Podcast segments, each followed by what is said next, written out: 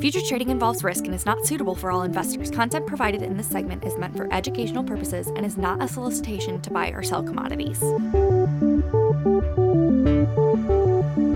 Good afternoon, everybody. My name is Jon Spainhour. We are here on Tuesday afternoon, April 5th. Typically, our host Cody would be here asking me questions about the GDT, but unfortunately, he was unable to be with us this afternoon. So I'm going to go ahead and try to run the show myself. Just a short review of today's GDT action. Keep in mind, this is the first auction that we've had in three weeks. This is one of those odd times where there's three weeks between auctions. We'll be back on the normal schedule two weeks from now. However, on our last auction, we had a slight downtick on the GDT, and this one was followed up by kind of a mixed review or a mixed bag. But the net result of this auction from a composite index was that we were down about 1%. There's a lot of uh, mix and matching going on in here, but the, the general outlook is that. Uh, that we were a little bit lower. But starting out, we've got cheddar came in 2.7% higher. That's going to put the New Zealand cheddar price at 2.94. Now, of course, there are some of those out, uh, people out there that'll say there's very little cheddar that's traded on the GDT. It's kind of a price that can, you know, you don't really need to pay much attention to it.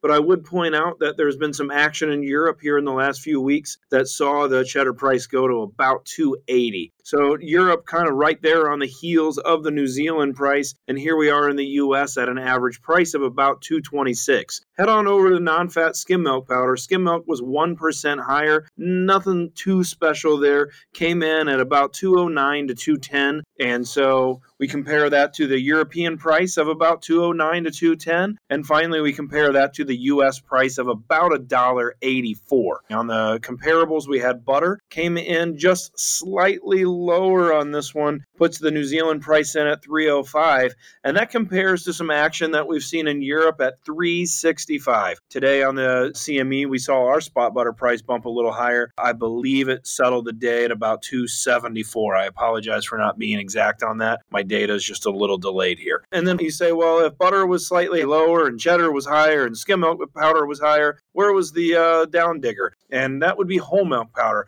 Once again, we saw some downward action in here. We came in 1.5% lower. That is going to be our second lower auction on whole milk powder in a row. We've been going up and up and up over the course of the last few months here. And then, if you remember last auction, we had quite a significant move lower, which actually flew in the face of the expectations that it would be higher on this auction today, there was a, a little bit of an expectation that the price was going to settle a little bit lower, and a little bit lower it did, coming in here at 1.5% lower. So, again, a little bit of a mixed action in here, but the net result being 1% lower if I were to try to extrapolate some things that came out of this auction other than just the price action, the first thing I would like to point out is that what we saw here today in terms of participation from different regions. We always like to point that out because traditionally China is a pretty big leader on the GDT.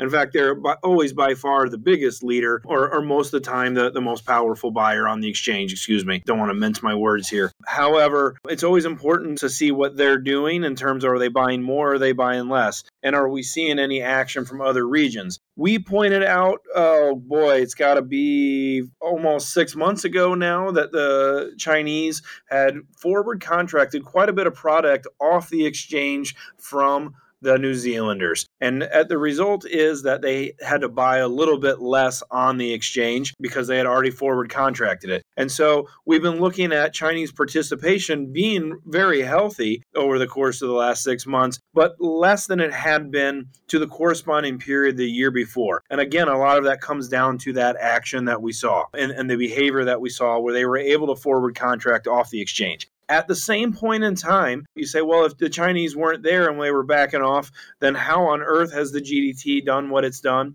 And, and I'll say at the same point in time, we've seen other regions of the world step in and have to buy specifically Southeast Asia, and now starting to see some action out of North Africa, you know, in the Middle East. So, moving forward from there, the point I'm trying to make here is on this auction, we saw Chinese participation actually move to the lowest point on the auction that we've seen since June of 2016. Again, we've been seeing their participation be lower for one reason or another, be it COVID, be it buying the stuff off the exchange. And here we are seeing that, you know, we come in here on April 5th and we've got the Chinese participation at 58% lower lower than the year the corresponding auction from the year before and then trying to find when was the last time their participation was so low. We'll have to say that it was in june of 2016 according to our data. Again it follows up by saying how on earth can chinese participation be that low and yet we only settle 1% lower? And the answer to that question comes down to i've got uh, according to our data here southeast asia was up 53% on a year over year basis. And then we've got not the biggest buyers in the world, but Africa up 375%, Europe up 421, and then our next biggest buyer in there is the Middle East. So big buying out of the Middle East. And what that really reflects is you've got other regions of the world that are looking for dairy products and they're going to the places that they can get it right now. And that happens to be New Zealand, as well as I think we can make the case that we've seen more and more and more of that business come here to the US. So then we have to stop and beg the question why does China not need to buy as much? suddenly? And why do other places that are traditionally serviced by Europe having to come in here and buy so much? Has demand grown that much in Vietnam and these other places, or conversely, has demand moved back so much in China? And I think it's kind of a, a lot of different answers to that one question in terms of what's going on. Specifically in China, again, we can always point towards they're buying less on the auction. That doesn't explain why we've got such a sudden movement lower here on this auction. And I think the answer to why all of a sudden have we accelerated or decelerated or accelerated their lack of buying, I guess is the way to say it. I'm not sure if that's not a double negative or not. However, what explains this away? And I think it comes down to two things. One is that as we read the headlines right now, it's very evident that in China, COVID is still a very big part of their economy. There's still very large cities, you know, single cities with populations twice as big as some of our states that are on shutdown or on lockdown, right? So that's really going to hurt demand. Certainly, that doesn't hurt them in terms of their ability to participate on the auction. But I think if you're your average Chinese buying company, you're looking at it saying, I got to worry about demand here, at least in the short term. And then finally, let's follow that up with milk production in China has increased. And as a result, Chinese milk prices have moved to a price. You know, if you if we go back in time, they were at, at such a high price that it made it cheaper for someone to import New Zealand whole milk powder or New Zealand products and reconstitute that in mainland China and sell it as a finished good, as a substitute for fresh milk. Right now, the fresh milk prices come down and the whole milk powder prices come up. And what we're running into is that you've got some people saying, listen, I'd rather just buy fresh milk. The alternative or the switching costs and the tariffs and the transportation and this, that, and the other, I'm just going to go ahead and buy whole milk powder. So I think we denigrated some of that bid. At the same point in time, let's look at places like Southeast Asia and say, did demand go up there suddenly? And I guess there's probably a case to be made for that. My sense of things is, though, that these are countries that are traditionally serviced by Europe. And as they've been going to Europe and they've been looking for product, their, their normal point of origin, they're finding out that Europe's got a huge problem with milk production right now. That's nothing new to the listeners on this podcast. We've been talking about it now for a long, long time. It's been a big part of the uh, reason why international prices have gone up. And what you've got are people saying, listen, I, I can't get it out of Europe. I'm going to go over to New Zealand. And again, we can say that they've come over here into the US. If we just go back to our pricing guide that we talked about earlier, is there a lot of room for growth between the international price and the US domestic price? The answer is, of course there has been and and there probably always will be um, in some ways some sort of basis or differential between the two however I think the fact that Europe is at 280 cheese and New Zealand's at 294 cheese has a lot to do with the fact that the US cheese price right now is 226, right? And we, have heard it time and time and time again from people saying, if I can just get our boats moving in a, in a more reliable way, we can move a lot more cheese onto the international water and uh, suddenly see that US price move even higher. So, still battling that regional difference basically because of transportation. However, those buyers also are a big part of the reason why US butter is at 274 and a big reason why non-fat here in the US is a dollar 85. So again, I guess I would look at it and say European, the lack of European milk production is starting to have an effect on, or has had an effect on the international price.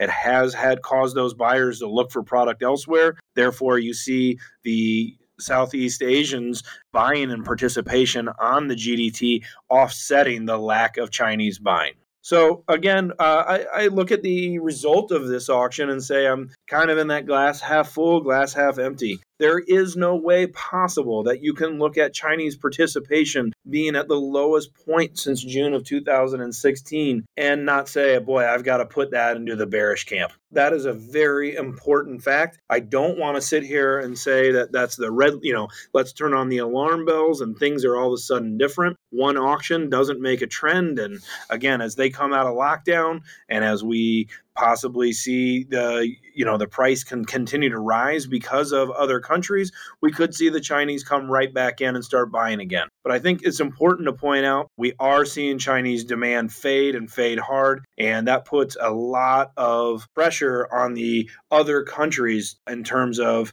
doing enough buying to keep the price as high as we are. If we see those other countries though start to see demand out of those other countries blip or, or tail back, I think you could see a pretty sudden move lower in these dairy prices. I'm not saying that is going to happen. I'm saying we need to be very conscious of it. Something else that I think is important to point out why is European milk production as low as it is? One of the points that we've made for a while is that the Europeans have a environmental philosophy, doctrine, and litigation called farm to fork. And part of the result is, of that is that where they're reducing their environmental effects partially through toning down their agriculture and, you know, coming after the agricultural industry. As a result, you have less milk. And as a result, you have higher prices. And that was all, uh, I guess, fine and dandy until we got into a possibility of a war. And now all of a sudden, we've got food prices at significantly higher levels across everything, dairy included. And I think what we saw here was the first chink in the armor.